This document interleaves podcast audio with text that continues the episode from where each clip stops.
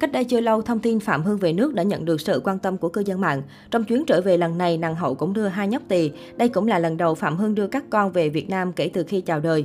Bên cạnh những hoạt động của nàng hậu trong chuyến trở về lần này, mới đây mạng xã hội cũng rầm rộ lan truyền thông tin Phạm Hương về nước để tổ chức lễ cưới.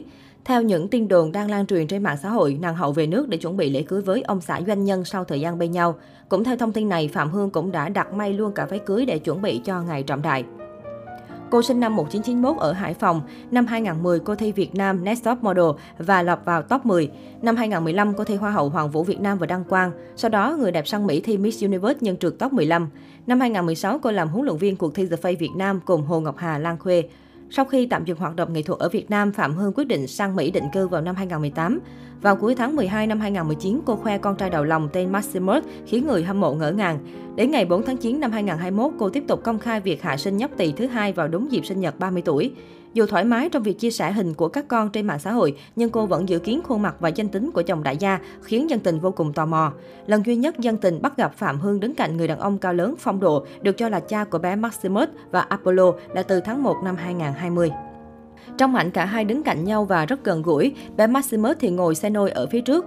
Theo nhiều cư dân mạng, đây chính là nửa kia mà Phạm Hương giấu kín bấy lâu nay, bởi trước đó người đẹp Hải Phòng cũng đăng tải hình ảnh nắm tay người đàn ông giấu mặt, kèm theo đó là dòng chia sẻ cùng em đi khắp thế gian, dù ngoài kia có bao nhiêu sóng gió, chỉ cần bình yên bé nhỏ bên anh và hoàng tử bé là đủ.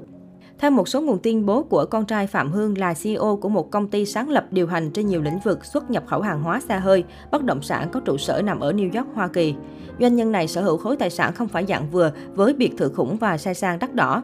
Đầu năm 2019, Phạm Hương cũng công khai nhận đính hôn Kim Cương, tiết lộ được bạn trai cầu hôn tại Mỹ đúng ngày Valentine. Mỹ nhân chiến ít từng bật mí khi cậu con trai Mark lớn hơn và biết đi thì hôn lễ sẽ chính thức diễn ra. Mark sẽ là người mang nhẫn cho bố mẹ, người đẹp cho hay.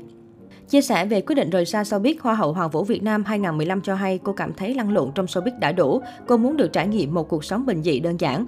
Có thể ít người biết hơn, ít fan hơn hoặc có thể mọi người sẽ quên, nhưng đổi lại Hương được tự do làm những điều mình thích mà không bị giới hạn hay ràng buộc bởi hai từ danh hiệu. Phạm Hương bày tỏ.